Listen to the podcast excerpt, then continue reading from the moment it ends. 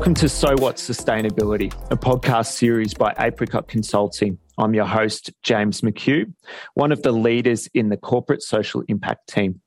In this series, we explore leading trends and provide practical advice about environmental, social, and governance issues and opportunities facing business and society. ESG is often understood to be how an organisation engages primarily with environmental sustainability issues. However, in recent times, greater understanding and emphasis on social impacts has allowed companies to think differently about ESG. Investors, customers, and employees see business as a vehicle to create lasting positive change in society. Considering a broader group of stakeholders and the value creation opportunities that exist for those stakeholders requires out of the box thinking for it to be sustainable and scalable. So today I'm joined by Celia Trosseth, Vice President of APAC and General Manager of, uh, for Australia at Q-Free, a company that has taken up the challenge to engage proactively with the S in ESG. So, welcome, Celia. Thank you for joining us. Thanks for having me. So, first question, Celia. Firstly, tell me a little bit more about Q-Free and what led your company to consider its social impact opportunities. Yeah, thanks, James. So, uh, Q-Free is a global innovator of intelligent transport systems. So, we develop products and systems predominantly within tolling and traffic management. It's a Norwegian stock listed company. We employ about 350 people globally. Um, and in Australia, we've been here since 99, uh, and we work with government and operators to improve the way traffic flows, to improve road safety, and also air quality. Great. And what role does ESG play for Q-Free? So, um, with Q-Free, we have unified our uh, vision and our mission um, and our values under three purpose driven goals. So we kind of moved away from talking about our product portfolio by itself. So these purpose driven goals is Q flow, Q clean, and Q safe. And these are closely linked to the United Nations Sustainable Development Goals. So we have um, focused in on four of the uh, SDGs. So SDG 3, good health and well-being, uh, four, decent work and economic growth, nine, industry, innovation and infrastructure, and 11, sustainable cities and communities. So everything that we do at Q-Free, the products that we develop, the systems that we deliver really focuses in on these uh, goals um, from the United Nations. Great. And so, as you mentioned there, that you're using those goals as a bit of a framework, and then you've established your pillars in in relation to those goals, which I think is terrific.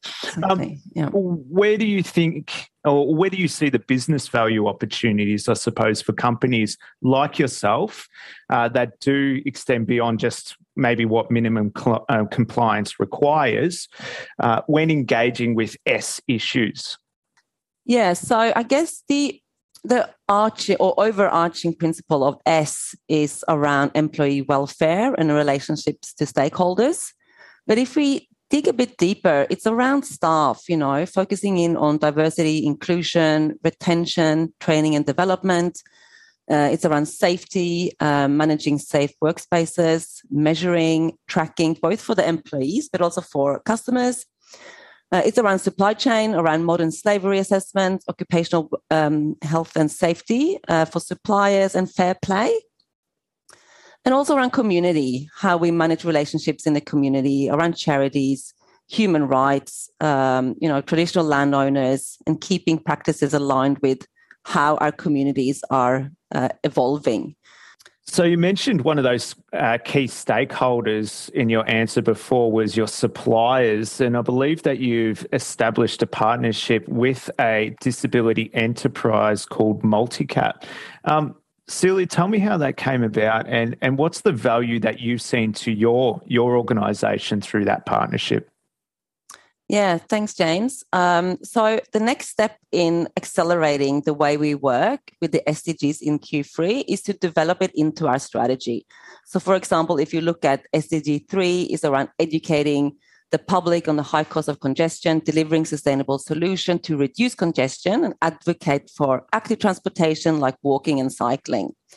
And number four is really to provide safe work for all, equal pay, and also require our partners to comply with our code of conduct and not use child labor in any form or any modern slavery. Around nine and 11 is to develop reliable uh, sustainable infrastructure solutions, increase our efforts within R&D, and create solutions with open standard and open interfaces so that we could work with various different partners. So the partnership is, is very important to Q-Free uh, because as a company, we have great ambitions uh, and we realize that we can't drive the transformation that is needed within the SDGs alone. So we need to work with partners which have similar goals to us. So when this opportunity came up uh, with Transurban and Apricot to to explore working together, that, that was something that you know was a high focus and and a lot of interest to Q-Free.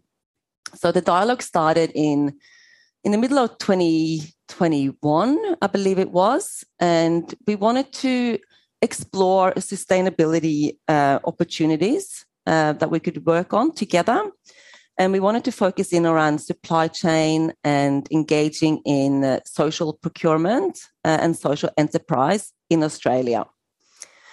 Uh, and when we started this this project, it was important to Q-Free that it was something that had to do with our core business.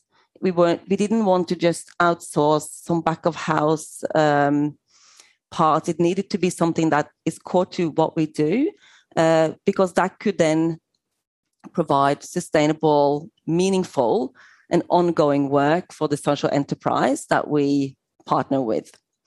So within tolling, uh, key to our business is uh, number plate recognition. So if you drive through a toll road, you don't have an e-tag, um, then we take a photo of your number plate, and that is verified um, in automatically in our systems. Um, but in this as well, we need to manually uh, validate that we reach our KPIs. And we do that by uh, reviewing images manually. So uh, we set up this project with Multicap to um, to do this part for us. So every quarter they will review X amount of images and verify that we meet our KPIs towards our customers. So we did training in May this year, face to face training in Brisbane, and they um, did the first batch of images now in June, and the second batch will happen now in July. So it's uh, it's been a great project so far. Really fantastic engagement, both from you know Multicap, um, the support workers, the job coaches, uh, the general manager in Multicap as well, Tony Burns, really engaging um, in, into the project himself, but also the support from Transurban along this journey and, and also Apricot. You know, it's it's been a true partnership from when we started, and we all have the same goal to provide meaningful and sustainable and ongoing work for people with disability. And I love the way Multicap are talking about this. You know, they focus on ability, not disability. Mm. And if we can help them achieve their vision and their goals, you know, that's a win-win for everyone. Yeah, certainly, and it's uh, it's been a very creative partnership, and there's been a few challenges. Um, whenever you're establishing an initiative like this, um, it does require a multitude of stakeholders and various business functions to operate and think a little bit differently uh, to what they're used to. Um, what were some of the tensions that you found, uh, and you know more broadly Q-Free found um, with your partners having to navigate? Yeah, I think uh, with offices in 15 countries and operating across the entire value chain from research and development, product solution, and to customer support, we're used to navigating complexity and to collaborate across functions. Uh, yet with you know pandemic, war, supply chain constraints on top of our daily strategic and tactical and and our daily work, basically. Uh, there's always a tension on on you know what do we focus on and how do we establish new initiatives and uh, and you know successfully um, work on those. So there's, there's always that. But I think, you know, if we lift our head up and look at the, the vision that we have, the purpose that we have, you make time. And mm. it's a decision that you make uh, and then you make it work. Great, great. And there's currently so much uh, to learn, of course, about how businesses can play a meaningful role in in creating this social uh, value that we're talking about here. Um, how we measure, how we track those metrics, and how we ensure the value is lasting, just to name a few. Uh, what have you learned, Celia, through this uh, through this process? You're right, James. There's so much to learn, and there's so many opportunities for companies to extend their social value creation. For Q-Free, and I think for many companies, uh, we're on a learning journey. We have done a lot of great things, but there's so much more to do. Uh, but being transparent, both on the progress and the challenges that we face, I think is important.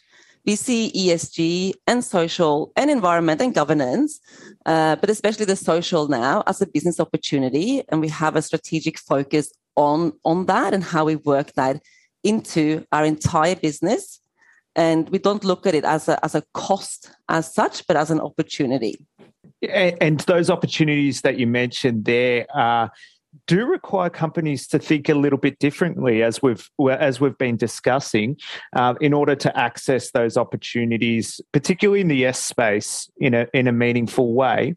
How would you suggest business leaders go about doing this? Well, first of all, I think it's about mindset. So companies can either see this as a drain on resources, on time, and on capital.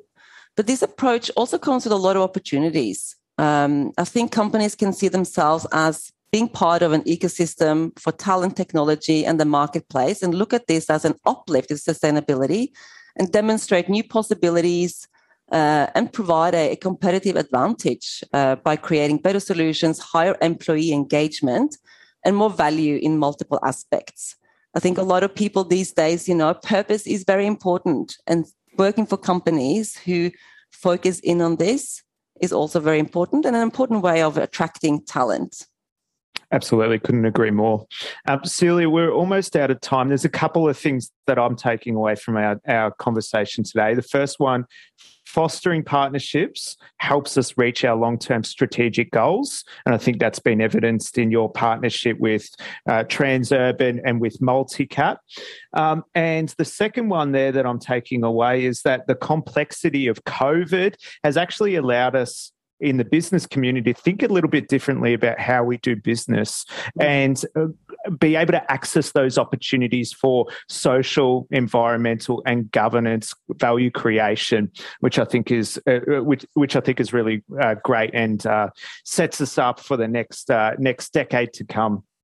Um, thank you for joining me today, Celia to our listeners, be sure to check out Q-Free's uh, website for more information. Um, you can go to Q-Free's annual report. They've got information there about uh, their partnership and also the other things that they are doing around the uh, sustainable development goals as well. So do check that out. Um, for more information about Apricot Consulting, please visit us at our website and subscribe to this podcast series. You can also follow me, James McHugh, on LinkedIn Thanks for joining us on So What Sustainability.